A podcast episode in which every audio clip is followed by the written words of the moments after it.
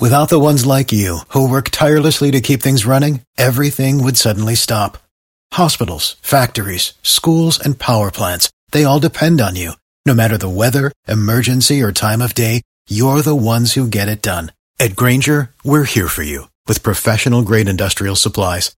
Count on real-time product availability and fast delivery. Call, click grainger dot com or just stop by. Grainger, for the ones who get it done. It's time to add some spice to your nooner. Nooner. Funny. This is the place where big-time guests, bold opinions, and little cute doggies come together. This, this is Rothman and Ice. Sponsored by Pella Columbus. Windows and doors that go beyond. All righty, here we go. On a Monday, Rothman and Ice. Only Rothman today. Ice called in sick.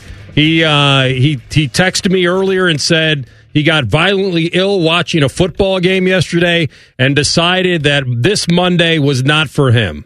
I'm kidding. He's a pro. He showed up. His Ravens did not. Good to see you, my friend.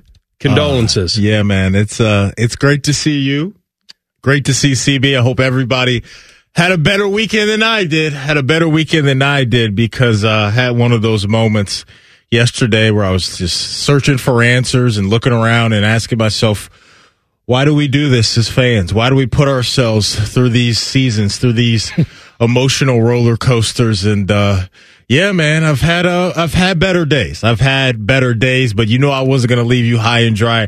I'm here. I appreciate all the emails and the the tweets and the I'm yeah. um, sorries and the my condolences and even the others. You know, the emails I get with crying emojis from Browns fans and all that. Everybody can take their lap and dunk on me today. I'm here for it uh, because my team laid an egg. They did. They absolutely did in a low-scoring game. I uh, first of all, it was one of those things because remember we get those feelings certain games when Ray Lewis comes out and does his signature entrance. Oh, at that point, are you thinking that this is going to jinx it, or there's nothing that can stop us? Because then they went back to the bullpen and got Suggs out of there they really for the fourth did. quarter. They brought the O Gs out. They did everything they could. As a Ravens fan, when you hear the Nelly Hot and Here start and you know Ray Lewis is about to come out of that tunnel, you feel kind of untouchable. You feel untouchable, but then on the other side, I had to humble myself very quickly and remind myself who we're dealing with. Who we're dealing with, even though the guy and the guys I'm referencing, you know, in the second half, when you when you shut out Kansas City and mm-hmm. Pat Mahomes, you got to take advantage. And you have to have a team A R that isn't making boneheaded mistakes and penalties and too many guys on the field and headbutting guys and spinning the football in a guy's face because you make a nice grab. How about you hold on to the football, too, when you're going into the end zone, Zay Flowers? Mm-hmm. There's a lot of things I could get off my chest right now. But the thing, Do it, that, man. the thing that really has irked me is knowing that our defense rose up in the second half and shut out Pat Mahomes and the Chiefs, and our offense had nothing to say about it. Yeah. Nothing. Um, it's a problem because you and I have gone round the barn on Lamar Jackson, and there's no there's no argument that he is an exceptional talent in this league, and he is a complete football player. But you just wonder whether he can get over the top on this because I agree with you. We can go to all those stupid penalties and gear it up. I, I'm going to reduce this to something that I felt watching the game, and I, I tweeted about it early, and I felt like there's something about the psyche of a team. It was almost like, and I, I swear to you I felt this, it was almost like when Casey took their first drive and went and scored, that something changed in the Ravens. They were like, oh boy, we're going to have to score some points to win tonight. Let's come out. Let's try to go toe to toe with Mahomes and all that. And I felt like they completely came out of who they are, which is a really tough, defensive, physical team with a quarterback that if you don't have him in, he's going to hurt you. And I, I sat there and I thought, are you kidding me that your leading rusher, and I know your quarterback is your leading rusher technically, you guys chose not to run. I, in a low-scoring game, I do feel like somehow the psyche of the Ravens was affected by Kansas City's first drive. All you did is throw deep. You never handed it to Gus. Having three carries for that guy for the entire game is a crime in a seven-point game. And especially when his first carry goes for fifteen, fifteen yards. yards. The first time you crime. see it, the Baltimore Ravens in the regular season cooked up one hundred fifty-six and a half rushing yards per game. That led the N F L. Led the N F L. The Kansas City Chiefs were towards the bottom of the league at stopping the run. All A R, I heard. Last week, we all watched with our own eyes. The Buffalo Bills rushed for one hundred eighty plus rushing Dude. yards against this Chiefs defense. You mentioned the game plan. I was a big fan this year, Tom Monken. Really was. Browns fans, a lot of our listeners are familiar with him. We watched him go to Georgia, win a national championship. Now he came into the N F L, and for the most part this year, I had no issues with him at all. I don't know what the man was thinking yesterday, A R. I don't know what nope. he was thinking. You had the big strike to Zay Flowers down the field. You hit him up over the top. That ties the game. And then after that, I have no idea what he was doing as a play caller, because your bread and butter all year was punching people in the mouth with yep. your physicality. And for whatever reason, we decided to get cute yesterday, and that's why we're in Cancun right now. Mm-hmm. It's the bottom line. No question.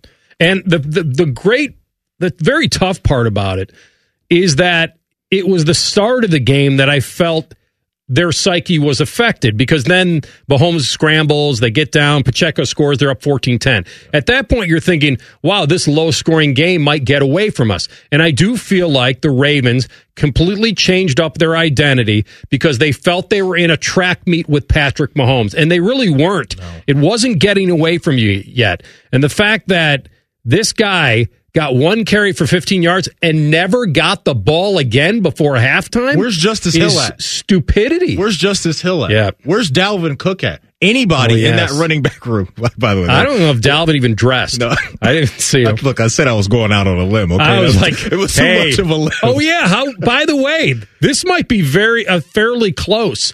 Only because, and I'm only guessing that because you had in our yardage draft, you guys didn't catch the show on Friday. We did we did this amazing thing with the yardage draft, but we each had two guys at every position. C B has the the answer key to all this. And so if we go back into our deal, because I started thinking about this watching the game, and while I had C M C and Pacheco, you had Kelce and LaPorta, LaPorta yeah. who ate teams alive. And then... By the way, and I had Lamar and Mahomes, who I felt, I, I almost feel like quarterbacks are almost a wash in this a little bit. Maybe I had a hair of an edge, but I wonder if your tight ends got to my guys, because I had Aiyuk and who was my other receiver? You had Saint Brown. Oh, yeah, I had Saint Brown. So the tight ends may Ooh, have this, tipped it over because gold, gold jacket Kelce decided to show up against us yesterday. He yeah. was incredible. And Mark Andrews didn't do anything. No. And Kittle actually was what? two for twenty-seven. Let me pull, let me pull that He was awful, and they won the game. Do you have the final tab over there, sir? I sure do. What what happened yesterday or this So weekend? It was a very, very strong weekend, another competitive week, but I think Matty Ice can credit the forty-eight rushing yards for Brock yep. Purdy is putting him over the top. He had one thousand twenty-seven yards. Uh, A R had one thousand eight. Okay, wow! So we're one and one, and the, you beat me by one yard last week. You beat by like twenty, and somebody. I beat you by a few yards. Nineteen this yards. Week. By Nineteen the way, yards. How big were those Purdy runs that he mentioned? Well, it was the third and four. It was a few of them. It was the, that he had but it was late the third in the game. And four. If the Lions can get off the field there, they got it. They got a shot. He is so much faster than he gets credit for, and elusive. And even though he made the early pick, as we move to the Niners real fast on this because we bring up Purdy. Um, Here we are. Listen, both dogs winning outright yesterday, which is what was going to happen until it didn't, was twenty-two to one. It was actually, for people that wanted to know that, if you picked the Lions to win outright and the Chiefs, um, that was twenty-two to one. And so here we are with the Chiefs back in it. But I am I am at the point now where, I listen, I understand where you are, that, you know, when you're leading... Rusher is your quarterback, and that your, I don't your have second leading with. receiver is your quarterback. By the way, By way, one of the greatest plays in the history of football. He's, you know, Lamar had to show Giselle what was up. Absolutely, it can be done. Milos is my husband. It can be done. He can't throw and catch it at the same time. A little bit of yak on that play too. It actually was one of the wilder things I've seen. Yeah, if he so, breaks a tackle, he's incredible. He gone. Absolutely. So that's what's disappointing for me. It's something I'll have to live with for months. And you know, outside of the lack of rushing attempts that we had as a team. I mean, that, that Zay Flowers fumble is going to haunt me. That's a tremendous play by Sneed. That dude's a Pro Bowl, all, all pro caliber yeah. type of corner, and you saw exactly um, what happened there on that play and why he gets talked about the way he did. Look, I don't have an issue with the effort. The kid was trying to dive in there and make a play. The guy just came in and punched the ball out. It sucks, but those are the images that you yeah. live with as fans. When your team gets to this portion of the calendar and you're four quarters away, now we get kicked back down the Batman hole, and who knows who's going to climb out next year. It's it's certainly one of those deals. Let me ask you this. Your emotions throughout the game, obviously you probably thought, oh, this is this is rough, but you were holding them. When there's two minutes to go in the game, or a little over that, it's actually there's two twenty, yeah. two twenty, two twenty-one, whatever it takes. Third and nine. You know Kansas City is going to go for the first down because it's Mahomes and it's a read. You know that. And I heard, who was doing it? Was Olsen doing that game? No, he was on the uh, Fox. He was on the, I can't, can't remember. Romo and... Yes, he was too busy telling me not to judge Dan Campbell because that would only be hindsight. No, I can judge him all right. Like, there are two things that can be true at the same time. Mm. He can be the reason you got there, and he can also be the reason you're not going any further. Can Josh Reynolds catch a pass, though? That too. Oh, can, can Josh Reynolds please catch a pass? Yeah. I mean, I felt bad for Detroit there. That, look, Campbell's going to get crushed for the fourth down decisions, but that's who they were all year, and they had a lot of success in doing it. Yeah. I mean, we are like ping-ponging back because these games just melt together for me. But I wanted to ask you this. On third and nine with two nineteen, you have no more timeouts because you've burned them, and you had twelve men on the field, and your auto offsides was pretty cool, actually. What are we doing? And all that. What are but... We Did you think you were going to get the ball back right then? It's third and nine. No. You didn't. No. Because it was a weird, it wasn't the route, because, it, I mean, the M V S sneaks behind you guys, and obviously Mahomes makes a great throw there. Yeah. But you before he snapped the ball, you thought, we're not going to get another shot here? I thought. Huh. Yeah. What if you did get another shot? What if that was incomplete and they're punting? Did then you, I'm like, okay, here we go. But before that, I was like, no, okay, it's just, it's a wrap. Yeah. It's a wrap. Boy, I, I, listen, it was beyond brutal that they chose not to run very early. I said Gus getting three touches is a crime. And I do, I am completely convinced that they were shaken and stirred by Kansas well, City's first drive and their ability to go get points early. It made them think that they couldn't slow that game down. Yeah. And they just didn't take... Um, they didn't go to their identity. They came out of their identity, I thought, very early. It also doesn't help that Lamar saw what Jordan Love did and said, you know what, I should do that next week and throw it into to triple coverage. And I know his explanation after the game was he saw, you know, Isaiah likely get bumped on, which he did, but you shouldn't need the refs to bail you out. That's just bad quarterback play there when you see there's three guys there, and I don't know what Likely's doing, throwing his hand up like I'm open. You're not open, man. You're in yeah, triple he, coverage there. So I don't know what those guys were thinking. True. Part of me thinks that Lamar thought that what they did last week, where he kind of threw that jump ball up to Likely and he caught it, that he was going to do that again. But that he, was back shoulder going know, on a linebacker underneath I, listen, him. Listen, I'm with you. It wasn't it was a, throwing into triple coverage. I'm with you. It was a terrible decision. I'm just bringing to the table yeah. some of the things he said after the game, why he got rid of that football. But yeah, that's credit, what he said. Credit to the Chiefs, man. Here we are again with them in the Super Bowl. It's just I'm it's, not. It's, listen, it's your team. I'm upset for you. I'm not one of those guys that says, "Oh no, it's Kansas." Kansas City used to be a very likable team back in the day. Like. They were like the team that you kind of rooted for a little bit, and now you're not right. Anymore. They've turned into... They're the alter villain. And yeah, but it's not like the Niners or any, like... Both these teams have enough. Well, especially when you're bullying a kicker before the game, too. Why were they doing my boy Tuck like that, man? Well, he has apparatus and stuff in their end zone. Get that out of here. Kelsey and Balls were bullying my boy, man. I'm like, this is tough out here. Golly. Um, all right, when we come back, we're going to get to Mister Dan Campbell, who obviously took the N F L by storm. The culture change, what he did with the Lions is indisputable. Um, but what he did in this game that was very winnable is very judgeable, and I will do it next. Rothman and Ice in the Fan. An ex-jock and a very puffy, smooth-faced man. These are the first voices you should hear. Morning Juice. Your wake-up service. Weekday mornings from six to nine. The Fan. For the ones who work hard to ensure their crew can always go the extra mile, and the ones who get in early so everyone can go home on time, there's Grainger, offering professional-grade supplies backed by product experts so you can quickly and easily find what you need. Plus, you can count on access to a committed team ready to go the extra mile for you. Call, click Grainger dot com, or just stop by. Grainger, for the ones who get it done. Nation. You're listening to Rothman and Ice. Sponsored by Pella Columbus. Windows and doors that go beyond. All right, guys, coming off championship weekend into the Super Bowl. We are now uh, into the new year. And if it doesn't feel that great to you yet, then help Low T Center. Uh, let them help you make it a great one. And if you've been feeling tired or grumpy, you've noticed lack of motivation and drive, uh, you've gained some weight here through the holidays and all that, but maybe it's something else. Maybe it is signs of low T, and you're curious to know what your number is. So at Low T Center, they're going to make it easy. You'll get your levels checked, simple blood test. They'll kick you the results in twenty-five minutes. So you go in. It's not like a typical doctor's office. This is concierge medicine just for men. So their physicians specialize in treating low T, and they've been exclusively treating men for years with most health insurance accepted. And they do have affordable, convenient treatment options, including physician-monitored self-inject treatments that will ship right to you every month to your home. There's no need to drive to the center for weekly visits. And right now at Low T Center, it's only twenty-five bucks, as I said. Get your T level tested. So make your health and quality of life a priority. If you're not feeling your best and you're curious, this may be it, then find out. low t center dot com. Book that appointment online today. That's low t center dot com. Low T Center, reinventing men's healthcare. Um, I think it is time to judge Dan Campbell, and I think it's okay, even though Greg Olson told me it was not okay to do this. Um, Greg Olson also told me that it was not okay to fire Mike McCarthy because another team might want him. Um, this is flawed logic, and it's flawed logic, um, and I do see both sides of this with the Lions. I do, because I'm not... Uh, completely naive to a team's identity. I just talked about the identity that Baltimore got away from. So I'm not asking the Lions to strip themselves of their identity.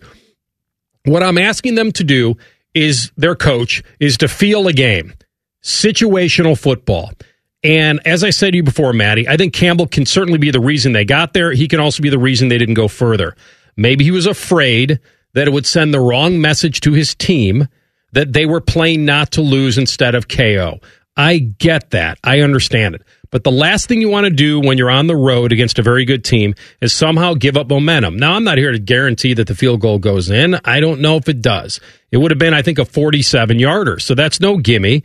And listen, Badgley was, if you look at Badgley's field goals this season, I think he was um, eighty-two point five percent on his career. He's made ninety-three of one oh six from under fifty, so that's eighty-seven point five percent. I'd have to go into where he was in the forties. And then you add the pressure of the game, and I get it.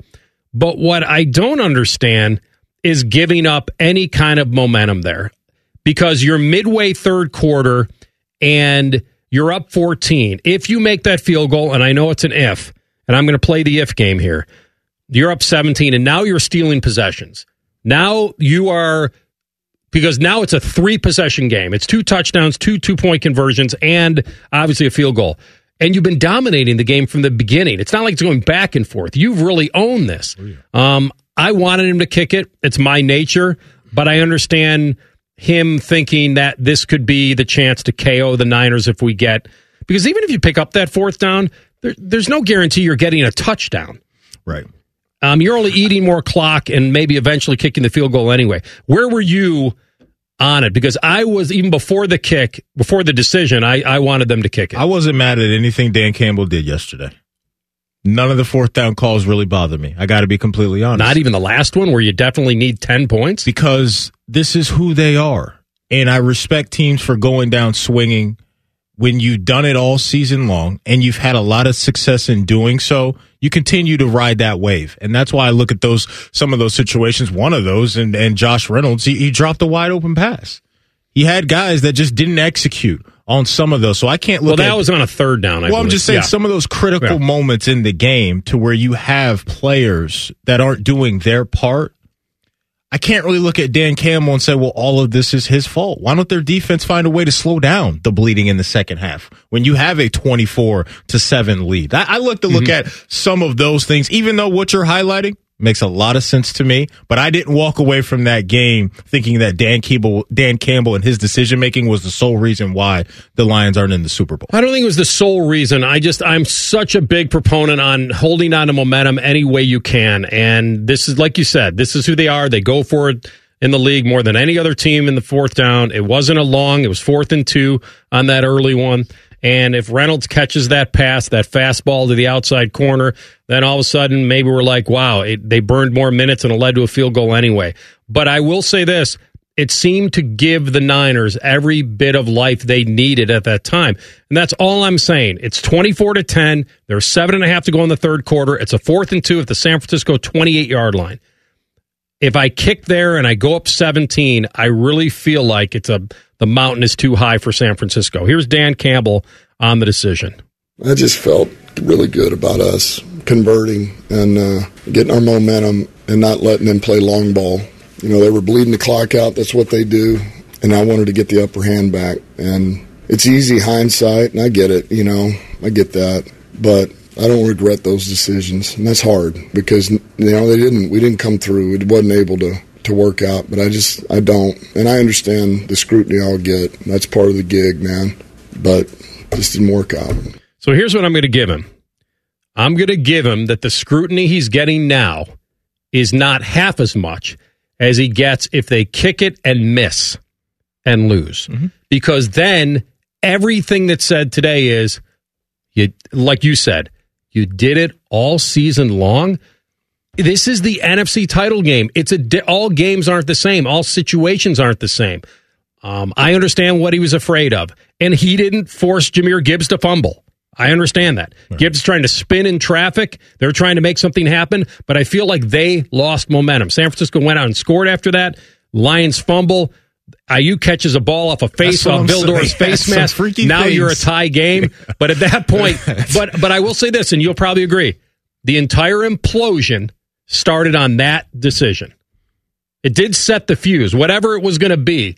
Everything turned then. I, I guess, I, I guess, but t- you mentioned some of those moments, and like that's what it took, or it's a freakish play where Aiyuk cashes in on a huge shot downfield where it didn't feel like Purdy throughout the game was that comfortable to me until that moment. And when those things factor in to your team and you say, wait a minute, we kind of got momentum on our side. It just felt like that was what Detroit was up against in the entire second half. So if I'm a Lions fan, I, I don't look at Dan Campbell and question anything that he did yesterday because of what you said with that field goal. And if he would have flipped the script on us in the most important game, I would have had an issue uh, that way as well. Because Because it felt to me early in this game that Detroit was going to bully San Francisco off the field with the way that they were running the ball up and down the field. David Montgomery looked really good. Jamison Williams had a very, very good game with a couple touchdowns there. Had that end around to show his elite speed, and then he catches a late one in the game where they needed to get that onside kick, and obviously that they didn't there. But I was surprised that the game flipped in the way it did because the physicality was in Detroit's favor very early in the game, and it didn't seem like San Francisco had an answer. Yeah. Eight minutes to go, he passed on another field goal on a fourth and three. When Goff rolled out, it was incomplete. That's who they were. Live by the sword, die by the sword. Hey, C B, play Shan- uh, Shanahan's quick uh, comment about those fourth down decisions. That's how they've done it most of the year, and I think that's one of the reasons why they were here. So, like, you win a lot of games making some of those decisions, and then you make some decisions and you lose them. I mean, I don't think it always comes down to that. There's lots of plays that happen in the game, but, I mean, that's the decision that we all have to make, and it doesn't surprise me because he's made a lot of those decisions throughout the year that have won them a lot of games also. Just to sh- real yeah. quick, just want to shine a light on how much Detroit went for it on fourth down. They went for it thirty-four percent of the time during the regular season. That's the highest rate of most. any any team this century. Mm-hmm. So that was their identity, and I respect them for going down swinging that way. I'll tell you what, what would be nice to ask Shanahan in a private moment was, were you hoping they'd go for it or hoping they'd kick? Yeah. What were you thinking on the sideline? Like, that would have been a great follow-up, and I don't know if you would have told the truth because he would have said, hey, we're, we're, we'd be ready. He would, you know what he said? Well, this is what they've done. We were ready for either one. He would he would exit stage left. We're ready for either one. You know how coaches I, are. They ain't giving you the I'd truth. love to know yeah. because he's looking for any bit of momentum, and I think he's happy they went for it because he was down. He, like, we got to get something Maybe that'll so. fire my guys up. Yep. Uh, we'll have Jason B. Hirshhorn on next, the N F L writer. Uh, the Browns have a new O C, and they picked up a guy who was fired from another team. What does he think of that decision? We'll ask him next. Rothman and Ice on the Fan. A lot has changed in thirty years, but we're still that old shoe that feels worn in and well-loved. And, well, we smell a little, but whew, you've accepted that. The Fan. Without the ones like you, who work tirelessly to keep things running, everything would suddenly stop. Hospitals, factories, schools, and power plants, they all depend on you. No matter the weather, emergency, or time of day, you're the ones who get it done. At Grainger, we're here for you with professional-grade industrial supplies. Count on real-time product availability and fast delivery. Call, click Grainger dot com, or just stop by. Grainger, for the ones who get it done. Helping you ace your afternoon. This is Rothman and Ice. All right, welcome back into Rothman and Ice. We talk N F L with one of the best. He's the award-winning writer, reporter. He is Jason B. Hirshhorn. He's the co-founder of The Leap, the Packers newsletter, and he's with us now on the Bryant Heating and Cooling Systems fan guest hotline. Jason, welcome back. Great to talk to you guys again. Thanks. Before we hit Super Bowl and all the playoffs, I do want to get to some news uh, in Cleveland where they go ahead and they hire Ken Dorsey as their offensive coordinator. Now, I know there's this narrative out there that, you know, they move from Dorsey, the Bills do, and Joe Brady takes them, you know, much further than, than Dorsey could have. Do you share that narrative, or is there some kind of nuance in there for you? I think there's a lot of nuance in there. And, and Joe Brady did do a more than credible job when he was made the interim O C. It is also true that the Buffalo offense was technically more efficient and productive with Ken Dorsey there. And you can see that in the E P A per play numbers. You see that in a couple of other metrics. Now, there could be things that you can't quantify in the numbers that could explain why the Bills needed to move on from Dorsey. And, and I can't tell you that isn't true. But if you're looking at the actual on-field product when Dorsey was the play caller, it does in fact look like he did at least as good of a job, if not better. All which to say is, it is very understandable why the Cleveland Browns decided to take a shot on Dorsey here. I want to talk to you about championship weekend now. Looking at the Lions and the Ravens, which fan base do you think should be mis- more disappointed in their team's performance? Yeah, I think that's the Detroit Lions, and it's for a variety of reasons. Obviously, at one point, they were up big over the San Francisco forty-niners, so when, when you blow a lead like that, you're going to feel disappointed, kind of independent of context, but also there's a real chance, not a small chance, a real chance, that the Detroit Lions peaked, the Dan Campbell era Detroit Lions peaked in that first half, because this is not a team that has as many avenues to improvement as many of their top N F C contenders. You know, they do not have one of those truly elite quarterbacks, even if Jared Goff has played pretty well during his time in Detroit. This is not an offense that overall is as explosive as a lot of the other top N F L off, or yeah, N F C offenses. And there's not really a lot of ways that they can change that in a single offseason. There's a really good chance they're about to lose their ace offensive coordinator, Ben Johnson, to a head coaching opportunity. So you look at all of those things, all the, all those potential sliding doors, and then you look at what the N F C looks like in twenty twenty-four in the future. It doesn't mean they can't get back there, but it becomes a lot harder to navigate that path. And it's often the case that with these teams that, again, do not have elite quarterbacks, and the head coach is not himself the offensive play caller and play designer, that you only get one, maybe two of these years. And the Detroit Lions may very well find themselves to be in that position this time next year. Yeah, you know, listen, it it has a little Atlanta Falcon feel to me. We'll see. You know, they had the big lead in the Super Bowl. Obviously, this wasn't the Super Bowl, but you know, even when you're a good team, you get this shot. You know, and in my lifetime, I didn't think I'd see the Lions in a Super Bowl, and maybe I never will. But um, that was that was a collapse. It absolutely was against a very good team on the road. I'm gonna I'm gonna give them that. I mean, San Francisco wasn't gonna quit. I'm on the other side of that equation. I thought the Ravens came out of themselves. I, I thought that. I don't know whether it was that first drive that Kansas City scored that shook the Ravens' psyche a little bit, almost like, uh-oh, it's going to need a lot of points to win this. And it turned out it did need a ton of points to win that. And for, for Gus Edwards to have three carries, I thought was a crime. I, I just thought they threw deep a lot. They were the best running team, I thought, in the N F L. Obviously, their quarterback has a big part of that, but I thought for a team that had a real tough identity, um, they just wanted to throw the ball all over the place, and maybe that's what Mahomes does to your psyche. What do you think? I think a lot of that actually has to do with the Chiefs' defensive game plan. Steve Spagnuolo, the defensive coordinator, did a spectacular job of negating what the Ravens' passing game could be. You know, they blitzed him in a lot of situations that he doesn't usually get gets blitzed, and you know he did a lot to get around that, right? Like he broke sacks, he had a lot of spectacular highlights.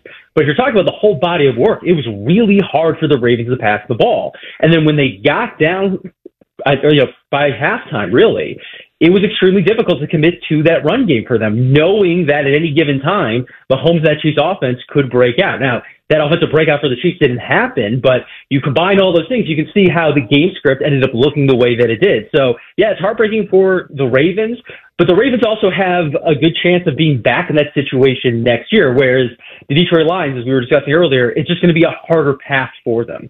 So hit us with your out-of-the-gate take on the Super Bowl that we're getting. Now that we're, we got San Francisco and Kansas City uh, again, your thoughts on this matchup and maybe one intriguing matchup within the game. I thought for a few months now that the 49ers were the best team in football, and the few teams I thought could actually compete with them on a, you know, like, let's say for a five-game sample, have now all lost in the playoffs. Chiefs were not one of them. Now, you don't want to write off Mahomes and Andy Reid. Like, that's a mistake that I'm not going to make. But I think there are far more avenues to this 49ers team winning, and some of those avenues involve them winning big. This is not a Chiefs offense that most weeks, given what they have in the receiving core, are going to be able to put up thirty-plus points. The 49ers, though they have struggled to do that the last two weeks, absolutely can put up that kind of offensive production at any given moment. So I think for those reasons, the 49ers' defense has played pretty well, even if it didn't play particularly well in the first half of this, or this past Sunday's game. I, I see them winning, and it's going to be really hard for Mahomes to overcome all those talent deficiencies the Chiefs have relative to the 49ers. Now, he's done that kind of thing before, but it's such a big ask in this game. You know, I thought, like I just said, I thought maybe the Ravens certainly could run on the Chiefs. I heard there was a lot of kind of noise that you could run on them. San Francisco does bring a whole different equation with C M C to that equation, so I guarantee Shanny's going to commit to that for sure. Um, do you think mm-hmm. that that is something that the Chiefs will be ready for? You talked about their defense and how good it's been. What about the facing of that Niners offense with C M C? Yeah, it, it's him. It's also Deebo Samuel. Obviously, he factors into the run game as well. I mean, even on occasion, they'll use George Kittle in that capacity. And the thing that the Chiefs have done to negate better offenses this year is what you saw on Sunday. They, they bring blitzes in particular situations, with all, in some cases with stimulated pressures instead, and that's how they get to the quarterback. That's a lot harder to do against the 49ers. That is a team, because of the offense that they run, has a lot of answers for those blitzes. You know, their offensive line isn't great, but the offensive line doesn't have to be great if the ball's getting out in two seconds. That's a thing that they can absolutely do while still maintaining the ability to have explosive plays. So, you know, Brock Purdy could, as he tried to do at various points the last two weeks, throw the other team into a lead with those interceptable passes, but if he doesn't do that, if they stick in their quick game and that run game that you were just talking about, they should have a huge advantage when their offense is on the field. And their defense, while not as good as some of the defenses they've had in previous years, is still really good. It finished fourth in D V O A this season. It's definitely capable of negating this version of the Chiefs offense. This is not, you know, the twenty nineteen Chiefs offense, you know, the one with Tyreek Hill and prime Travis Kelce, just a different outfit. So especially if the Chiefs get behind and they can't lean on Isiah Pacheco and that run game, it's going to be really, really hard for them to keep pace. Real quick, I want to get your take on what do you think's next for Bill Belichick? There seemed to be a decent connection there early on between the Falcons and Bill. They go with Raheem Morris, and now he's kind of in a holding pattern, it seems. What do you think is next for one of the greatest of all time? Well, at this point, while it's not technically impossible that he would land a head coaching job, it's kind of hard to see that happening. You know, he did an interview with the Seahawks. He hasn't interviewed with the Washington Commanders. Those two jobs probably fill up in the next few days, which means Bill Belichick is just not coaching, at least not in, on, in an on-field capacity, in the twenty twenty-four season. And that, that seems kind of crazy considering that he's a coach with that resume. But it's also kind of not crazy in this regard. Like, all of these teams, or at least most of these teams, are going to transition or want to transition to a young quarterback. That has been an issue for Bill Belichick and his staff the last really like three, four years, the, the Mac Jones era specifically. And it's really hard to sell an owner or decision maker on your plan being the best one for them when you want to bring in all of those old Patriots assistant coaches. You know, is Matt Patricia going to be a big part of that solution? Probably not. You know, Josh McDaniels, I think, is still a capable play caller, but if that's the best name you can offer in terms of your staff, that's going to scare off some decision makers. And I think that's what happened this year. So, you know, next cycle, the twenty twenty-five cycle, I do think he'll still be in the running for that. I don't think he'll be too old to be a head coach, But I think he's going to have to have some more new names on his staff, and he can spend this year trying to figure out who those people are, but he's going to have to put in that work to overcome some of these hurdles that a lot of these N F L decision makers have right now. Good stuff. Great insight going into the Super Bowl with our friend Jason B. Hirshhorn. Thanks, man. Enjoy the uh, two weeks of hype. All right, guys. Enjoy the game. Thanks. You as well. Jason was on the Bryan Heating and Cooling Systems FanGuest Hotline. All right, when we come back, we'll hit you with a Buckeye Bulletin. Uh, Ryan Day speaks about handing his offense over to Bill O'Brien. How much will he be handing over? You'll hear it next. Rothman and Ice in the Fan. Chops his serial killer eyes, and Reeser can grow a full beard before lunch. What can your friends do? Bishop and Friends. Weekday mornings at nine. The Fan. Without the ones like you, who work tirelessly to keep things running, everything would suddenly stop. Hospitals, factories, schools, and power plants, they all depend on you. No matter the weather, emergency, or time of day, you're the ones who get it done. At Grainger, we're here for you with professional-grade industrial supplies. Count on real-time product availability and fast delivery. Call, click grainger dot com or just stop by. Grainger, for the ones who get it done. Rothman and Ice present Buckeye Bulletin. Sponsored by Logan A C and Heat Services. Feeling the chill? Call the experts at Logan Services now for hot deals on Trane furnaces, including zero percent A P R for sixty months. All right, Buckeye Bulletin time.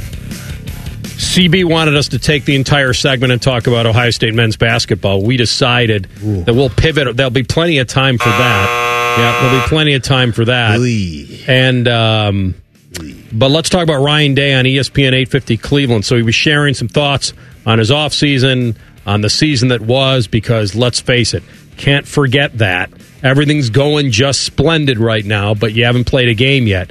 Um, and the big one is, you know, bringing in Bill O'Brien, and the offense goes to this veteran coach and allows Ryan Day to really oversee everything. Here he is on that hiring.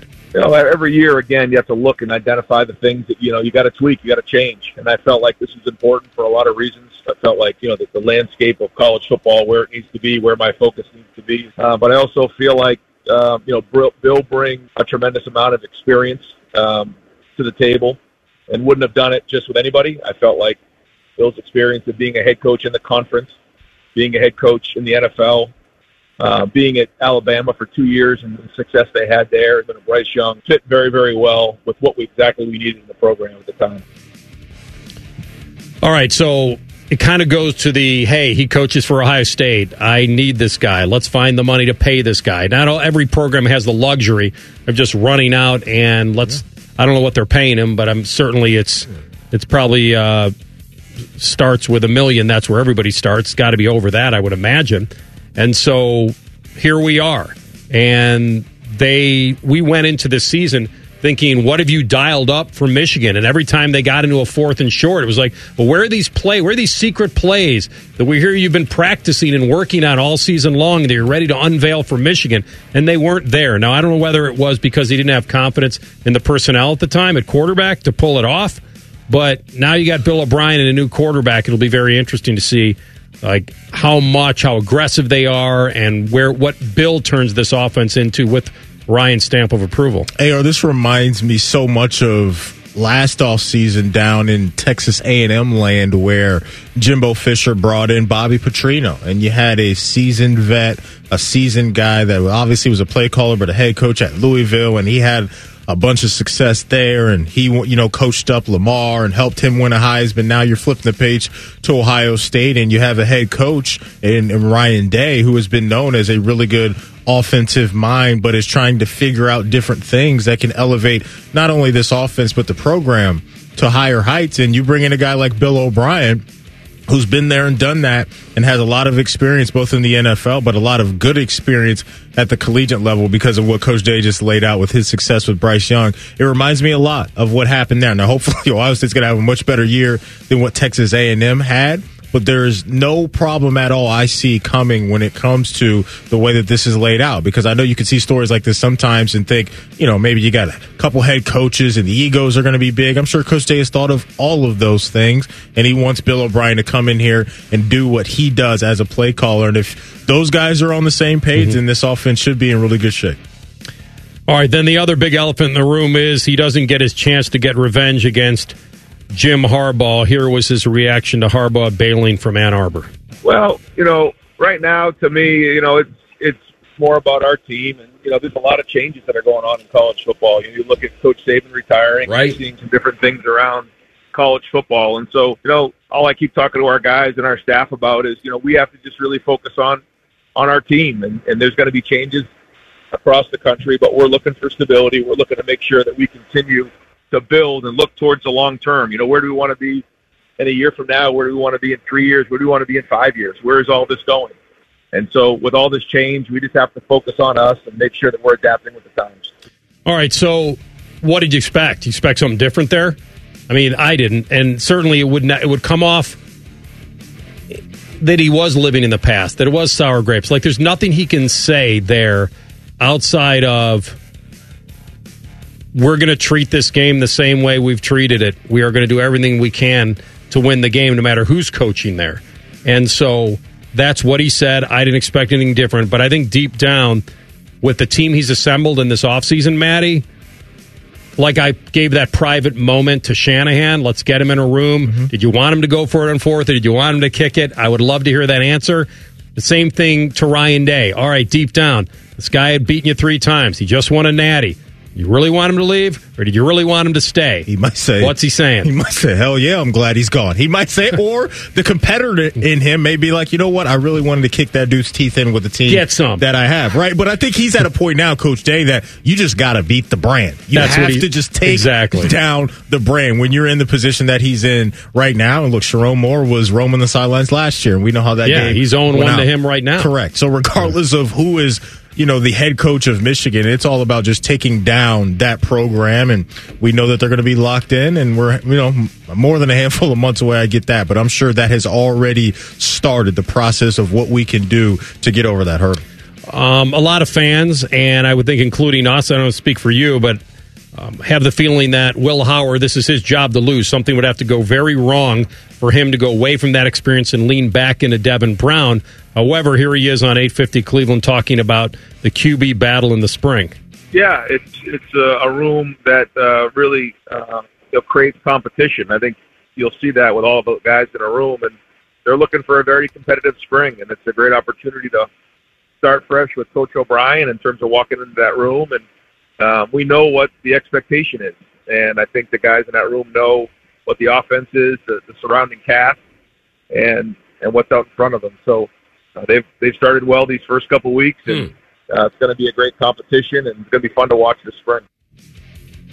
How much of it is a competition? Well, you know, I, like that's what we don't really know how he truly feels about that room, because I'm with you. I think you bring in a guy like Will Howard, it's pretty obvious who, at least he wants to be the guy. So when you talk about competition, there may be an underlying value to the competition is that I know who I think is going to be my starter. I have to make that guy as good as possible. I said it last year that you don't mind a competition. If Kyle's my guy, I want Devin to push him as much as possible. I want to see every last thing I can see, and maybe that's it. Maybe it's the same mentality. Last year he kind of knew he was going with Kyle, the safer decision, and now he knows he's going to Will Howard, but now I want these guys to think they can get it from him. Maybe so, yeah. That's today's Buckeye Bulletin. All right, folks, go see my friends over at Jermaine Hahn of Dublin. Uh, they're on Somler Road, just south of two seventy. Uh, Rich, my dude over there, runs an outstanding dealership. And you know the products. You know the reliability of Honda. You know the redesigns, how sharp they are. You know how much bang for your buck you're going to get. But where you're going to get is a lot more at Jermaine Hahn of Dublin. Um, they have it all. So same-day service, no appointment necessary. Everything that they offer is a relationship with you and their product. Because you can obviously choose other Honda dealerships, but I truly recommend Jermaine Honda of Dublin because of their team. If you have Honda loyalty, if you've been a brand owner, then you know you can strike now on these amazing leases on the redesigned twenty twenty-four Passport E X L all-wheel drive and the twenty twenty-four Pilot E X L all-wheel drive. If you own a Pilot and you've seen the new one, you're like, wow, I don't even recognize it. That thing is sharp. So scout your next awesome vehicle with my friends at Jermaine Honda of Dublin and go to their site, jermaine honda of dublin dot com, and you can take a look for yourselves. All right, when we come back, we'll hit a deep dive. We got a kiss on the field. Will we get a Swiftie championship kiss in Vegas? We'll give you the latest odds. Rothman and Ice on the Fan. We have so many local shows, I can't fit them in a ten-second promo. So let's just say we're live and local all damn day. The Fan. Without the ones like you, who work tirelessly to keep things running, everything would suddenly stop. Hospitals, factories, schools, and power plants, they all depend on you. No matter the weather, emergency, or time of day, you're the ones who get it done. At Grainger, we're here for you with professional-grade industrial supplies. Count on real-time product availability and fast delivery. Call, click Grainger dot com, or just stop by. Grainger, for the ones who get it done. Most shows just skim the surface, but Rothman and Ice feel like the biggest story of the day deserves a closer look. It's time for A Deeper Dive. All right, welcome back in. Super Bowl is set. Two weeks from yesterday, uh, Vegas. Vegas, baby. Niners and Chiefs. Uh, I went to the Super Bowl in twenty twenty. It was at the Hard Rock in Miami. It was the one where the Niners had the lead. Chiefs came all the way back. Garoppolo misses Emmanuel Sanders deep. Mahomes gets the, the deal. And then you know what happened after that? The world shut down about, what, six weeks later. Mm. So it was certainly um, Mahomes' day that day. He's now gone on the road and done it now twice. Like it, this feels almost like a coronation, but uh, you got to be really careful. This Niners team is back, and they want it as badly as anybody. I, I, the discrepancy, Matty, between Mahomes and Purdy is the narrative you'll hear for the next two weeks. You cannot, you couldn't come up with, I guess you could, if the guy was undrafted, you could. You could come back with a big, bigger discrepancy of quarterbacks. When you think in your mind of what, and I, I remember when I said this to you about, I may have said it last year, but I think I said it this year when we were talking about Purdy for the M V P. And I said, you know what, he certainly deserves to be in the conversation. He's on a really good team, though. And let's fast forward past that.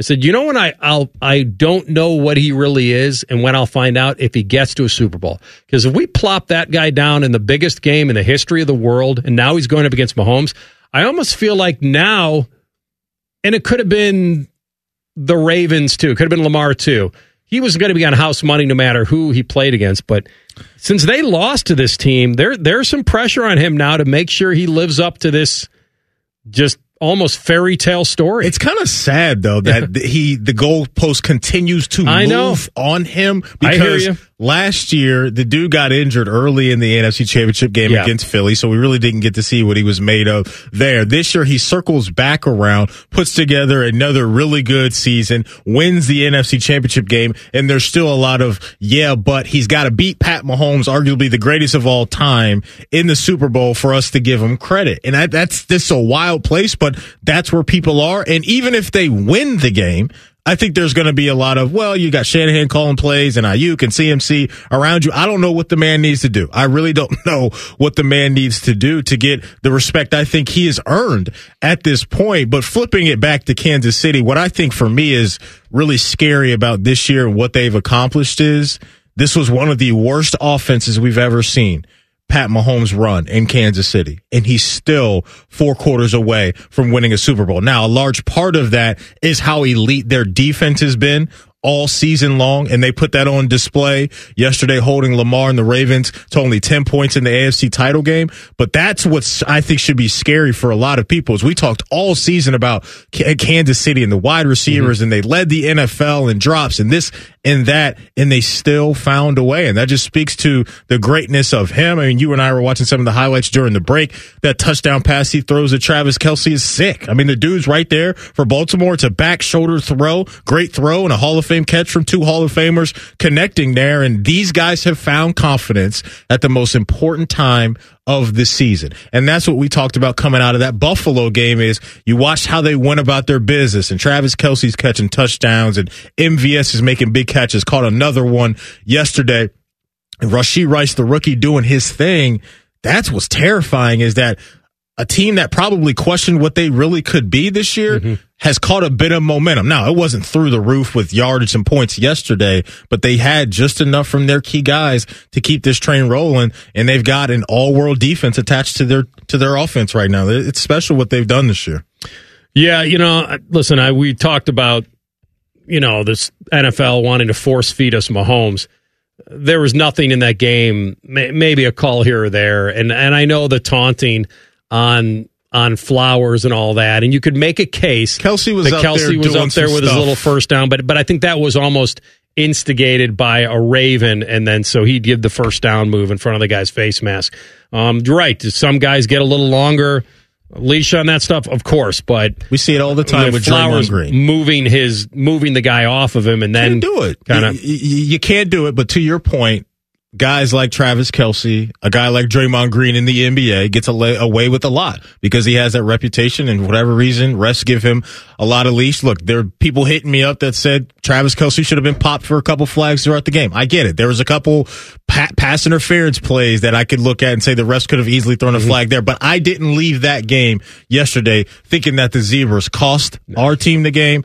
It's just we did a lot of things to hurt ourselves yesterday, and we got away from our identity. Yeah, so winnable. Just yeah. a crime that they didn't line up and run that ball. Give it a chance, especially in a low-scoring game. Like I said earlier in the program, um, I think Kansas City getting those early fourteen points made John Harbaugh and that crew believe that this was going to be a track meet, and we're going to have to throw the football, and they really didn't have to. And so, and the defense obviously needed to, they played so good in the second half. And then mistakes. I mean, here's the deal. Let's just call it what it is. Zay Flowers fumbling going into the end zone, going airborne, was a gamble that if that pays off, you may win the game. Mm-hmm. If Lamar doesn't come back to that progression and throw into triple coverage, the game maybe changes. You guys get a defensive stop on a third nine. He gets the ball at the like. There were many opportunities, and so in a low-scoring game for the Ravens to win that, and it was the kind of game they really played into their hands. Like, that's the kind of game they want to play, and they, they just did not lean into it. And they lost their composure. Yeah. They lost their composure in spots. I thought the Kansas City offensive line bullied us around throughout the game. You know how I'm feeling? I think the way I'm feeling today may be how Rams felt, Rams fans felt a few years ago when they lost to Tom Brady in the Super Bowl, and they only scored three points.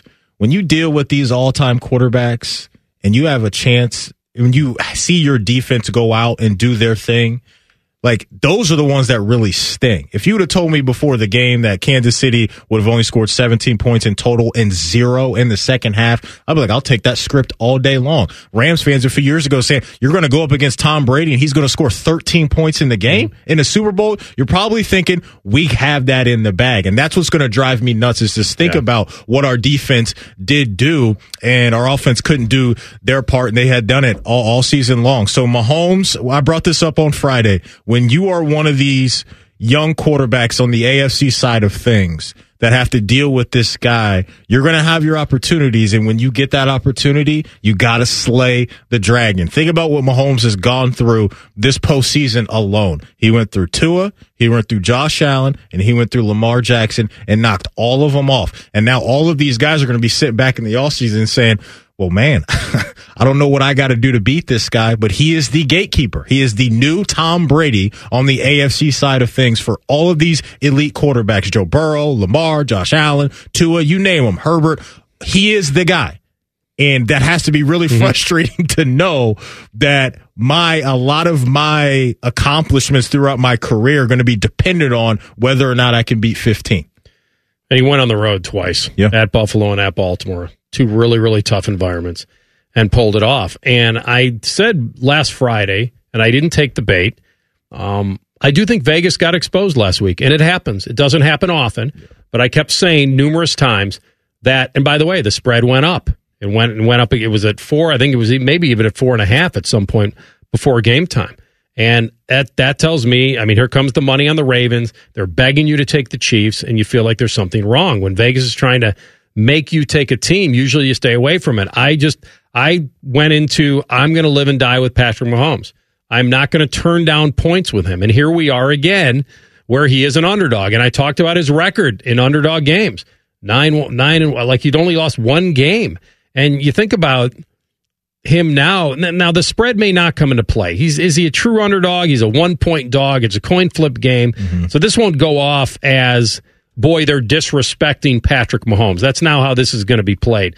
This is the perfect one with uh, with the Super Bowl, and they should get both action. They should get action on both sides of this, and the spread shouldn't come into play. I doubt this is going to be a one-point game. We've seen it happen before. So it's really about who you think is going to win the game. I know San Francisco opened quickly as like a two and a half point dog, and it got bet down already. you know, is this a pick 'em at, at kickoff? Probably so. It makes it a beautiful game. But when you think about Mahomes, Maddie, and that you don't have to give up points now with him, it's just San Francisco can be so complete. Yeah. Um, here is, I guess, let's let's let him have a say before the spread moves. He is still a dog technically today mm-hmm. at one point. Just going into two, two hostile environments, having to come together as a team and, and to win those games and, and hold that trophy, it really was special. But if I had my choice, I'd rather do it at Arrowhead. So we'll try, after we go through the Super Bowl and hopefully win it, we're going to try to get it back at Arrowhead next year. Mm. Well, listen, he's proven that the road meant nothing. He's still the man. He's the difference maker. And Kelce flips the switch and becomes the Hall of Famer that he is. Yeah. The running game is there, and that defense is underrated. I, you know where I thought they could be got is through the air. And I know that's why Baltimore is trying it. I thought the defensive secondary for Kansas City played better than I thought they would yeah. yesterday. And then the blitzing. They didn't want to make their guys cover forever. You, Lamar beat them on a couple, yeah. scrambling around, but they they played aggressively in both areas, offensively and defensively, and it paid off. Tom Monken played into the hands of Steve Spagnuolo. That's just the bottom line. He he got away from what they had done at a very, very high level all season long, and for whatever reason, they flipped the script, and I saw my team do this a couple years ago. They got into the postseason, and I don't know if this, that's them trying to make some type of point or something that you mentioned maybe early on. They felt a shift in the way they needed to go about the game, but we always hear the term in sports that you need your big-time players to step up in the biggest moments, and that's exactly what Travis Kelce is doing right now. He so, caught two touchdowns yeah. last week, a touchdown this week, caught all eleven of his targets yesterday for north of one hundred yards. This dude's playoff resume is absolutely ridiculous number-wise when what he does. In leading up to the postseason, he did not look like Travis Kelce. A lot, lot of people thought it was the, you know, the Taylor Swift distraction. And maybe he's getting a little washed up because he's in his mid-thirties and he's had some injuries. He said, no, no, no, I'm saving all of that for the postseason and the most important games. Travis Kelce has been gold jacket material. You know, I think about San Francisco, and they've been on the ropes now twice, and they've come off the ropes to win. Can you come off the ropes against Mahomes? That's the you can't against Jordan Love. You can't against Jared Goff.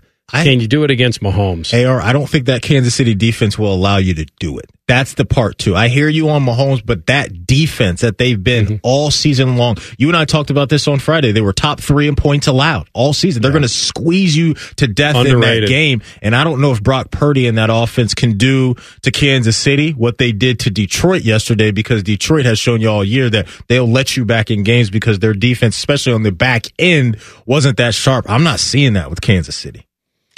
Yeah, I'm not either. And I feel like if we do a bet three sixty-five right now, I'm going to probably, um, boy, what I want to take. See, I just don't see this spread going anywhere. No, I, like it's, some it's a freak pick-em. injury happens yeah, in like, the next week and a half. You just got to decide like who you think's going to win the game. So that's yeah. kind of boring. I feel like there's got to be something in there that we could find. Because in any, t- by the way, an anytime touchdown for C M C, like last week I told you, death and taxes. Like, I mean, we could do that. You're just going to have to pay the freight to do it. I mean, he should. If you here's the deal. If you believe San Francisco is going to score in the Super Bowl, mm-hmm. this guy's got to get one of them. one hundred percent. So he's at minus two twenty-five right now on an anytime touchdown. So that's that's a big freight to pay. You'd have to pair that with something else. I like him for first quarter anytime touchdown score. Get that game first script. Quarter? Get that game script going. They're going to have those plays dialed up. Shanahan's going to want to get him the ball early and often. That's at plus three fifty. The juice on that plus three fifty. So not the first touchdown, just the first, just quarter, first quarter anytime touchdown. touchdown for C M C is what I'm going to do okay. to start off the Super Bowl run. If you guys want to do that, you can yep. do so by signing up at oh h dot bet three sixty-five dot com, because whatever the sport, whatever the moment, it's never ordinary at bet three sixty-five. And may the odds be ever in your favor. All right. We'll see. It's early. Get our bets in now, right? Lock it in. All right. We're going to come back with pre-snap reads. There was something that happened in your game that the three of us talked about last week. Will this be the one that puts it over the edge for a change? Rothman and Ice and the Fan. Your morning just got beefier. Morning Juice with Beamer, Bobby, and Shark. Weekdays from six to nine. The Fan, Ohio sports destination. For the ones who work hard to ensure their crew can always go the extra mile, and the ones who get in early so everyone can go home on time, there's Grainger, offering professional-grade supplies backed by product experts so you can quickly and easily find what you need. Plus, you can count on access to a committed team ready to go the extra mile for you.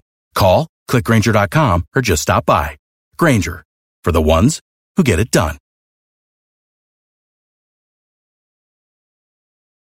Rothman and Ice present...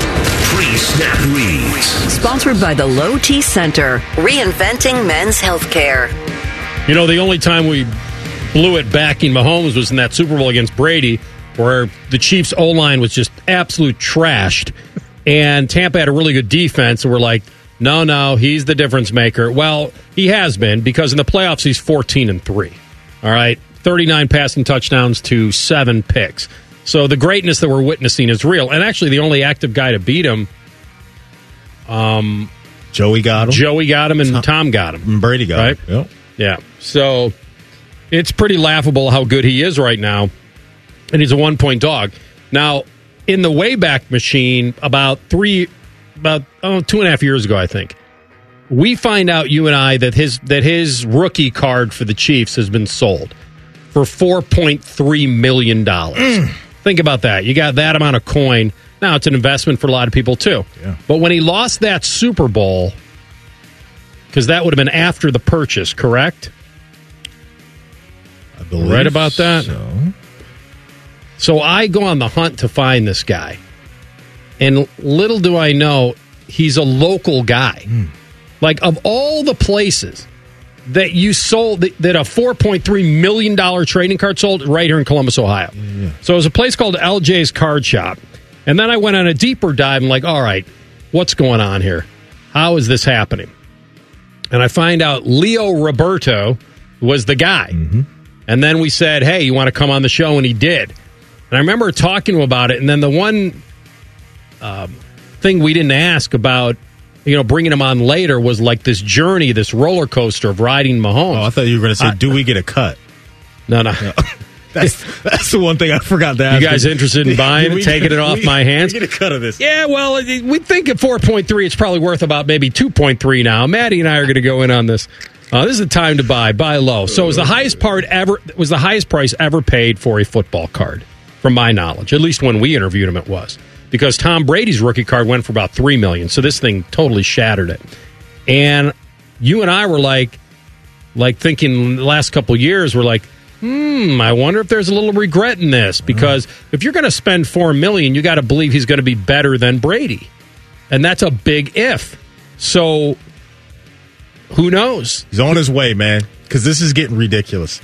He makes it look so easy. And look, I, I, the investment's I, good is what you're saying now? Absolutely, the investment is good. Look, Patrick Mahomes is great, but I just I want to keep talking about their defense, because they deserve to be talked about in a very, very positive light today. Chris Jones, all of these guys on the Sneed, all of these elite players that they have, that's been the story this year. It's It hasn't been Pat Mahomes in the offense. So the the this structure of this Kansas City Chiefs team this season has been completely different. They could blow you off the field in years past with Tyreek and Travis Kelce, and last year Juju was in the mix, but that, I think, is a great job of how they built this team, their G M, their front office, to have all of these elite playmakers on defense as well. Because without that defense mm-hmm. this season, they're not. They may not even get into the postseason this year right. with the way that their offense looked all season long. So his first Super Bowl win was that one in Miami at Hard Rock where they beat the Niners in twenty twenty.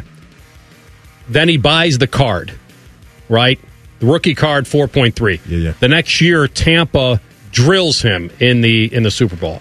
And you and I are going, boy, sucker's born every minute. He's he's Man. hating life now.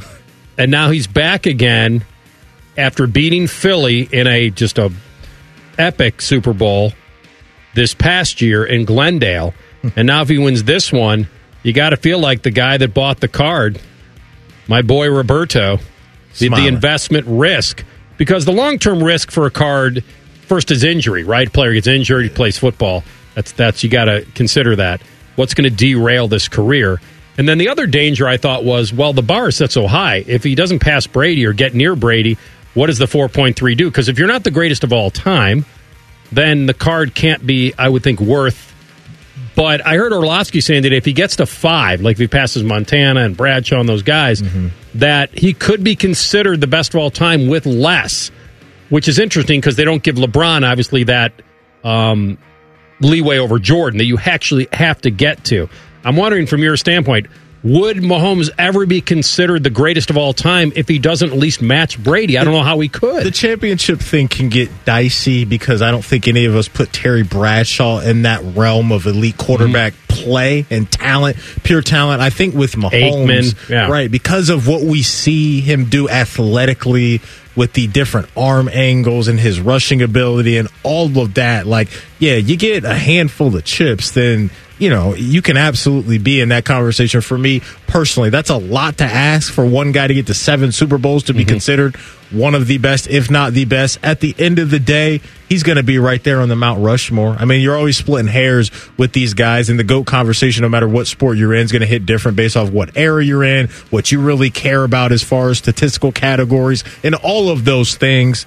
When he is done, he will be right there. I think regardless of how many championships we see, because there's a lot of former players that are already crowning him as that guy, and he's got a, a couple right now already. So, yeah, it's uh, it's it's pretty eye-opening. If he loses this one, there'll be no real shame because it'll be to the Niners, but it, but the other guy would who wins it will be Purdy, will be Mister Irrelevant. So he will look like he lost a Super Bowl, depending on how he plays, yeah. to a guy that was uh, the final pick in the draft. I think it'll be uh, very interesting. Maybe we get Leo back on the horn, see if this card is... Uh, so we can get a cut. That's why we get him back on the horn. Well, sure, yeah. the free advertising. Yeah, you would think it's worth something. I'll sold. let you hold it, but in its protective armored case.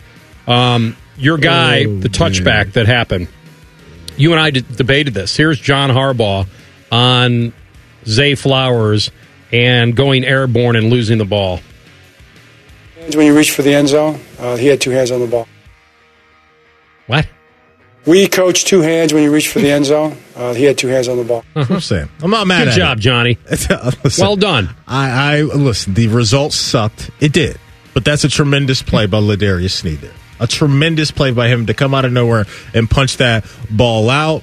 Like Coach just said, he went in there with two hands secured around the football. He just got it knocked out, man. He went airborne because that's what guys want to do. You break the plane, it's a touchdown. It doesn't matter if the ball gets knocked away if you break the plane. I understand the gamble on both sides. I do. But the bottom line is it's a gamble. It's the most important place on a football field, the end zone.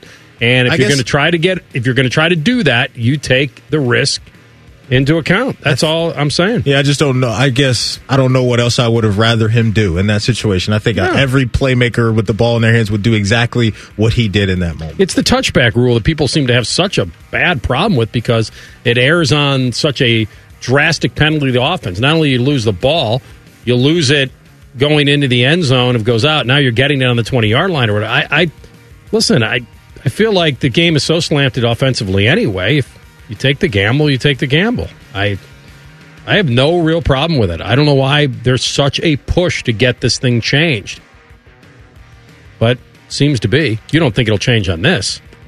I think there's going to be enough of noise around it this offseason that they'll at least discuss their options of what they should do with this rule this offseason. Depends on which owners have been on which side of the heartbreak, there apparently. Go. There you go. All right, those are pre-snap reads for today. We'll take a break. We're going to come back with Steve Hellwagon, our friend from twenty-four seven Sports, and I asked the question about the dynamic between Ryan Day and Bill O'Brien. How much of the offensive play calling is he giving up? one hundred percent? We'll ask him next. Rothman and Ice on the Fan. We're the highest-rated sports radio station in America. There's no joke there. We just are. The Fan, Ohio's sports destined. For the ones who work hard to ensure their crew can always go the extra mile, and the ones who get in early so everyone can go home on time, there's Grainger, offering professional-grade supplies backed by product experts so you can quickly and easily find what you need. Plus, you can count on access to a committed team ready to go the extra mile for you. Call, click Grainger dot com, or just stop by. Grainger, for the ones who get it done.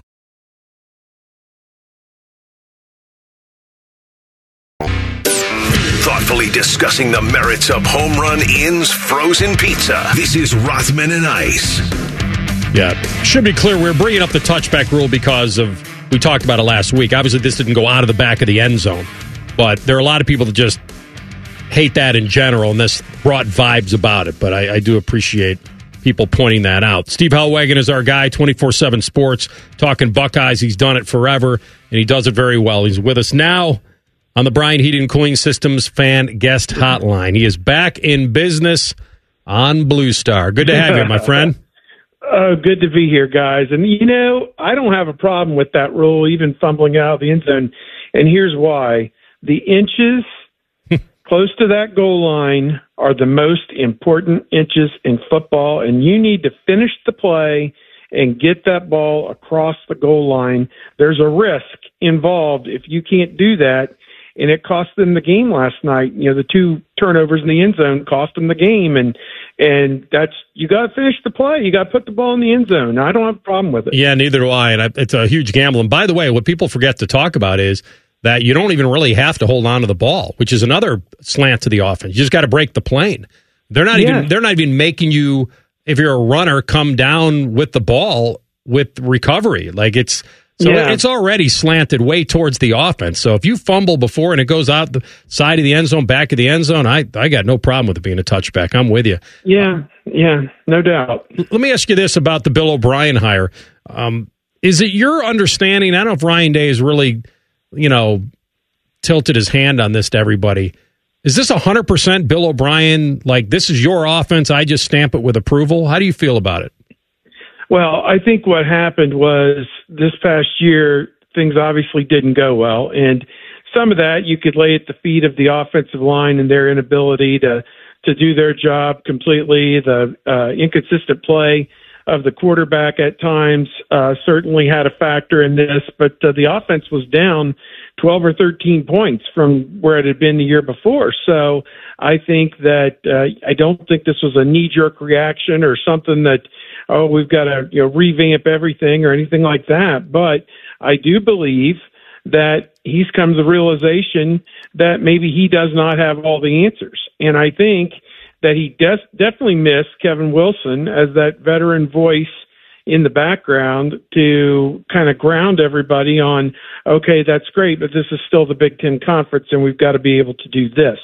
And I think at times they just got away uh, from what they needed to be able to do. And so, uh, you know, I don't look at it as indictment of Brian Hartline. Again, I, I think had Brian Hartline had uh, – you know, the offensive line and the quarterback that they'd had the last four years, it would have looked a lot different than the final result uh, that, that they got this year.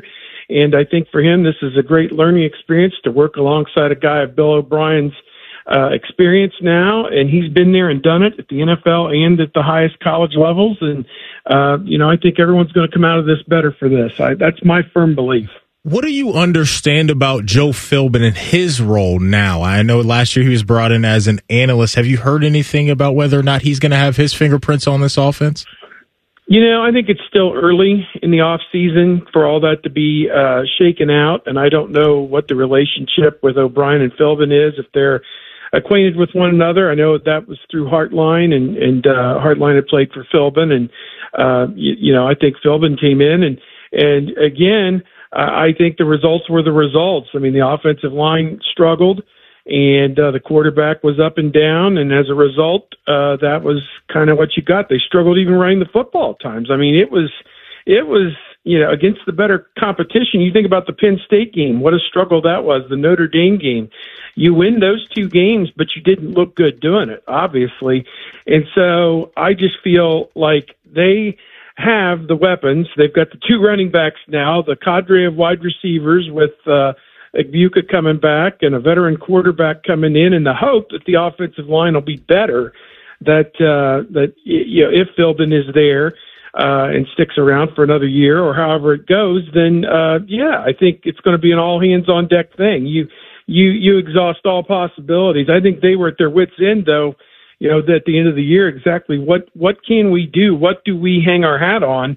And it wasn't running the football, and at times it wasn't throwing the football. So, you know, it was it was a tough offense to watch at times. Steve Hellwagon with us, twenty-four seven Sports on the Bryan Heating and Cooling Systems Fan Guest Hotline. So this is the last. This was the last year of the Ohio State-Michigan game as we know it, as far as there being a a true kind of loser eliminated and all that. Now we're going to the twelve-team playoff. Where are you, where do you stand on the potential of moving the game? Because, oh. it, it, you know what I'm saying? Because there's now there's this thought of, okay, you could play him the next week because you go away from the division. So you, you could play him next week in Indy. You could then, I mean, you could see him a third time, obviously. Do you think, because we've lost a lot of tradition now, Steve, you know, yeah. to, to money and where this is going. I'm not saying the game doesn't matter. The game certainly matters. But it won't have that all or nothing feel to it moving forward. Do you think they'll ever move it off the last weekend of the regular season? Man, that would be a hard thing to do. I, I just, I mean, that's been the tradition since nineteen thirty-five. I mean, that is just crazy. And yet, you know, what have we seen go by the wayside? West Virginia and Pitt, although they're playing a few games here and there, uh, Oklahoma, Nebraska, you know, Texas, Texas A and M, although they're going to play again probably in the S E C. Uh, for, for however long Texas A and M stays in the S E C, you know, a lot, lot of rumors and stuff out there. Well, now that Texas is here, we don't want to be here, you know, that type thing. But uh, I think money is going to dictate all of that. And, and money dictates, you know, everything in college sports right now.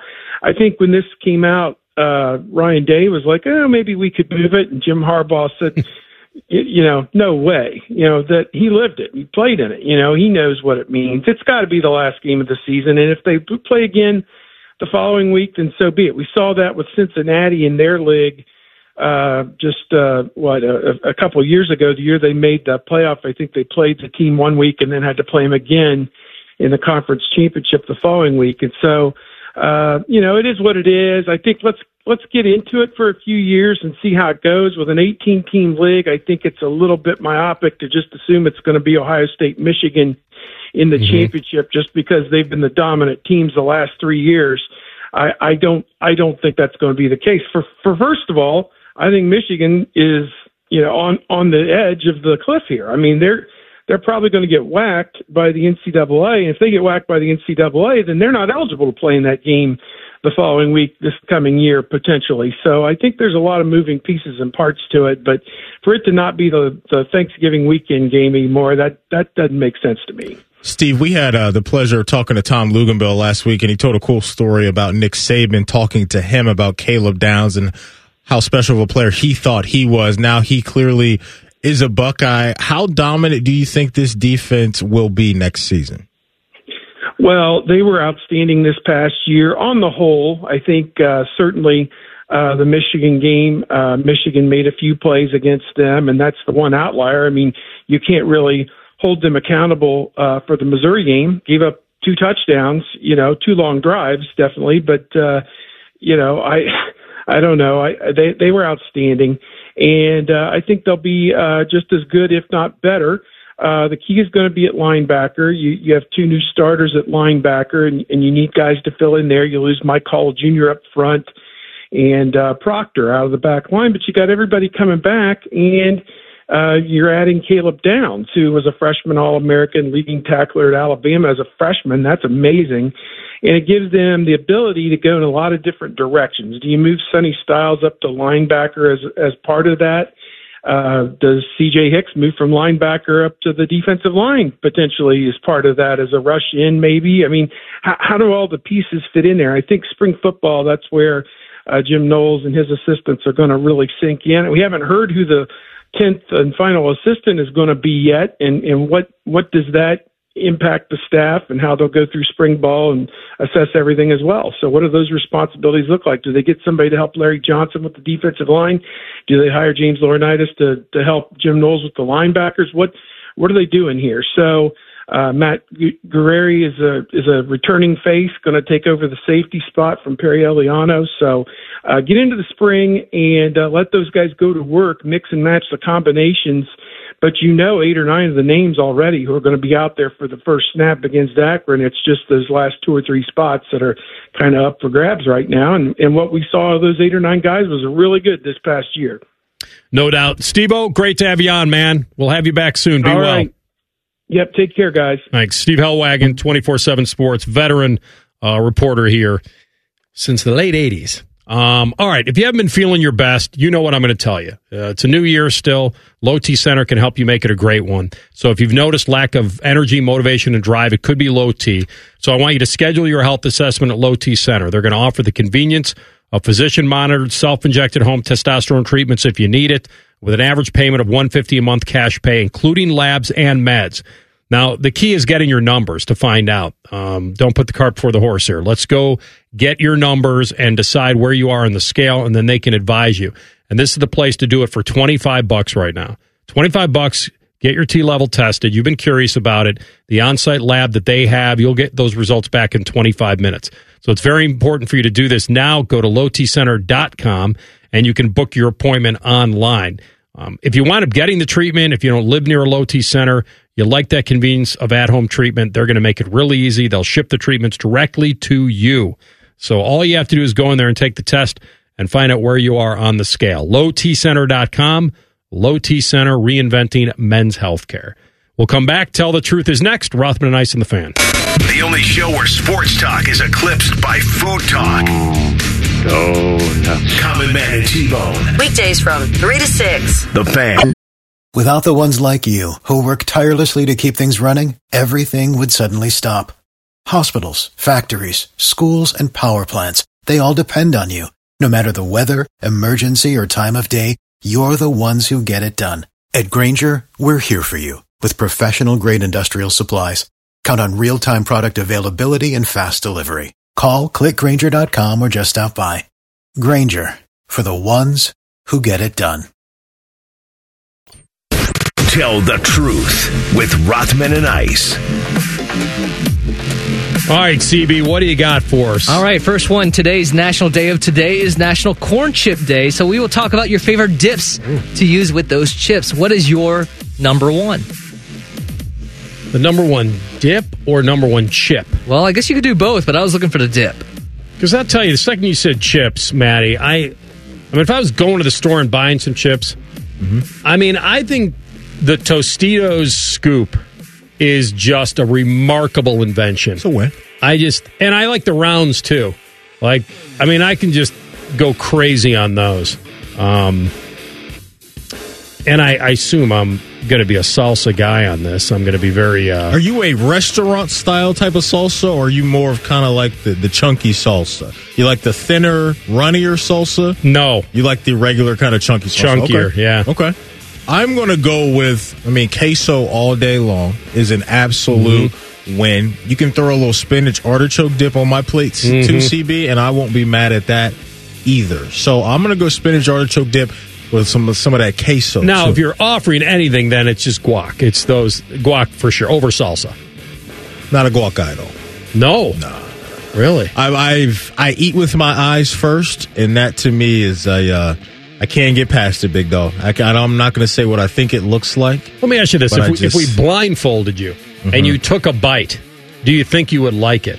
Probably not. Oh, it just doesn't look very good to me. Now, what about a nice, what about a nice hummus, Matty? Would you enjoy that? I don't like that? that either. I've tried hummus. I didn't like that either. Uh, now, guac, look, I'm standing on two legs that I probably don't need to be standing on considering that I've never tried guac, but I cannot wow. get past what it looks like. It Can just we, looks nasty. What if, while we're in Vegas, we we take this experiment to a, a decent level? We'll do some video on it. No, I'm we'll, good. We'll put it in front of you. I'll no. put a twenty dollar bill there, mm-mm. and... see what happens first. You can't give me the guac. Can't do for it, not, though. Yeah, but we're big proponents on the show of how. What would you do for this amount of money? Pay for play? There has to be a number. When you say you won't eat it, I understand if there's nothing on the line, but there has to be a number. I mean, you seem, a realistic number. You seem like a man that rolls around with a lot of hundreds in your pocket, so you know maybe I could steal a couple. Oh, we are going to Vegas. um, you ain't lying. Yeah, so, exactly. But let me ask you that, like. Yeah. I mean, I'm not asking you to eat the whole yeah, bowl. If you if you put a little uh, a little bowl of guac in front of yeah. me and you ask me to eat, let's say, ten tortilla chips with, with guac on it, yeah. I'll charge about. I can do that for about twenty bucks. Not too not too steep. Done. All right, we'll do it. All right, next question. Over the weekend, I saw our guy, Jake Butt. He put out a poll asking this question. Is it accept? Is it acceptable to use a gift card or a coupon on the first date? Absolutely not. And it's mm. so funny that you brought this up because my boy had, was just going through this. He was going on a first date this past Saturday, and he ran it by us. He said, hey, I got this gift card to this nice spot. Should I use it? And C B S said, I don't know if that's the first impression you want to make. I think you got to come out of your pockets solely and only for date number one. You get to date number three, four, then you can use the gift card. For me, I think that's a party foul on, on date number one, the gift card. So here's the deal. I'm going to walk you through this, and I'm going to talk you through it. All right? If it is a first date, and you're not going to a place that's going to bring the bill in a little folder, then you can't. Seems a little hiding it. But I'm going to tell you this. Well, here's the deal. Now I'm going to walk you through this. Just hear me out. Oh, man. So you're on a first date. You got to pick a restaurant where they're bringing you the bill in the folder. How do I? Got to be a nice place. How do I call the restaurant? Oh, find out. I'm trying to hide this gift card. All right. Now here's the other key. This is very key. You have to spend a little more than what the gift card is. That way, you can put your credit card and the gift card in. The problem is, if you put just a gift card in and you hand it to the waiter or waitress, and they bring you back some, and there's nothing there, then they'll know, how did that happen? So all I'm telling you is, you can hide the gift card under the credit card. She'll see you take the credit card out of your wallet and put it in there. And then they'll just give you the overcharge, and she won't be, obviously, looking over your shoulder. You'll tip on the total bill, not on the money that's left, obviously. And now you're skating through. You've done a really nice restaurant. You haven't paid full freight, and away you go. It seems pretty solid to me. I just don't know the, how the advanced scouting would go. You can't and how, do it casually because they're not bringing you the bill where you can hide it. Here's what I think you should do on a first date. I think you just go straight Randy Moss, straight cash, homie. That is always, I think, a very, very impressionable move that you can make. Just pull out some hundreds and then put that thing in the receipt, and then you're on your way. Forget a card. I got cash, whatever you need. Well, if you want to play that baller move with the, with the flash cash, then that's fine. Uh, you can do that. You can be the take it out on Friday, redeposit it Monday guy. I'm good with flash cash. I get it. But I, he asked the question of, is it a complete party foul? And I'm saying, only if you get caught. Did you say, I know my truth? I know my truth. For context on that poll, over two thousand votes, sixty-six percent said yes. That, that it's it is okay. A party. That it's, it's, that okay. it's okay. Interesting. Yes. Okay. All right, let's finish up with a daily fan poll. It's sponsored by E R Auto Care, masters of our craft. The question is, which team had the toughest loss this weekend? Was it the Jackets at Vancouver, the Buckeyes at Northwestern, the Lions, or the Ravens? This is not even close for me. This is the Lions because I'm going to games that matter. So I'm eliminating the Jackets and Ohio State. As badly as bad as those were, those games didn't matter. Following the nineteen fifty-seven championship, the Detroit Lions did not win a playoff game until nineteen ninety-one, and they did not win another until this season. They are still, still now the only franchise operational for the entirety of the Super Bowl era not to have appeared in a Super Bowl. I'm absolutely sick for them, and that's the answer. Well, you meant to say for us, because that is your team, but yeah. I am going to go with the Buckeye basketball team. They needed it. You know how much I thought they needed it on Friday. And that was uh, that was ugly. That was ugly. So I'm going Buckeye Hoops. And the truth shall set you free. If you missed Steve Hellwagon, Jason B. Hirshhorn hopped on with us to talk all things N F L. Wherever you get your podcast, type in Rothman and Ice, and we'll be there waiting for you. And we'll be waiting for you tomorrow, right here at high noon. Common Man and T-Bone next. Rothman and Ice on the Fan. Tweet from a listener. Are you carrying the Buckeye game today? Considering we've never not carried one, yes. The answer is yes. The Fan. This is a Fan Action Update. This Action Update's brought to you by E S P N Bet. Gambling problem? Call one eight hundred gambler. Patrick Mahomes is going to his fourth Super Bowl in five years and is now an incredible ten and one and one against the spread in his career as an underdog. The Chiefs closed at a four and a half point underdog and knock off the Ravens seventeen to ten in the A F C Championship game. Game stays way under the E S P N Bet total of forty-four. For your E S P N Bet Action Update, I'm Scotty Vegas.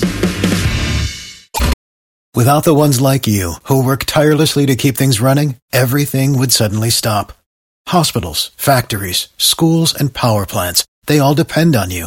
No matter the weather, emergency, or time of day, you're the ones who get it done. At Grainger, we're here for you, with professional-grade industrial supplies.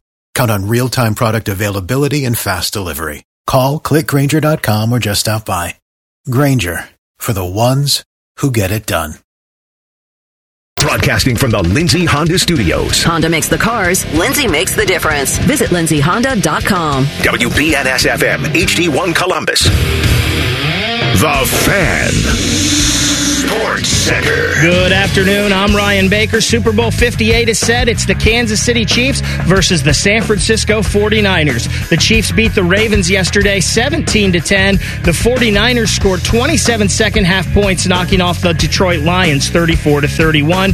The forty-niners opened as a two and a half point favorite for the Super Bowl. The Lady Bucks Hoops team jumped four more spots in the latest A P poll to number eight. They've won seven in a row. Here's head coach Kevin McGuff on what he's learned about his team during the win streak. I'd tell you we're a resilient group, and um, you know they keep believing, they keep staying with each other. It's one thing I've, I've really liked about these close games is they really stay together, and I think that's a, a, a huge deal and a, and a big part of you know some of our success here in tough environments. And even when we don't play our best, they stay together and find a way. This one's sponsored by Awaken one eighty Weight Loss, where fat chance becomes slim possibility. Think about it. awaken one eighty weight loss dot com. Without the ones like you, who work tirelessly to keep things running, everything would suddenly stop. Hospitals, factories, schools, and power plants, they all depend on you. No matter the weather, emergency, or time of day, you're the ones who get it done. At Grainger, we're here for you, with professional-grade industrial supplies. Count on real-time product availability and fast delivery. Call, click grainger dot com or just stop by. Grainger, for the ones who get it done.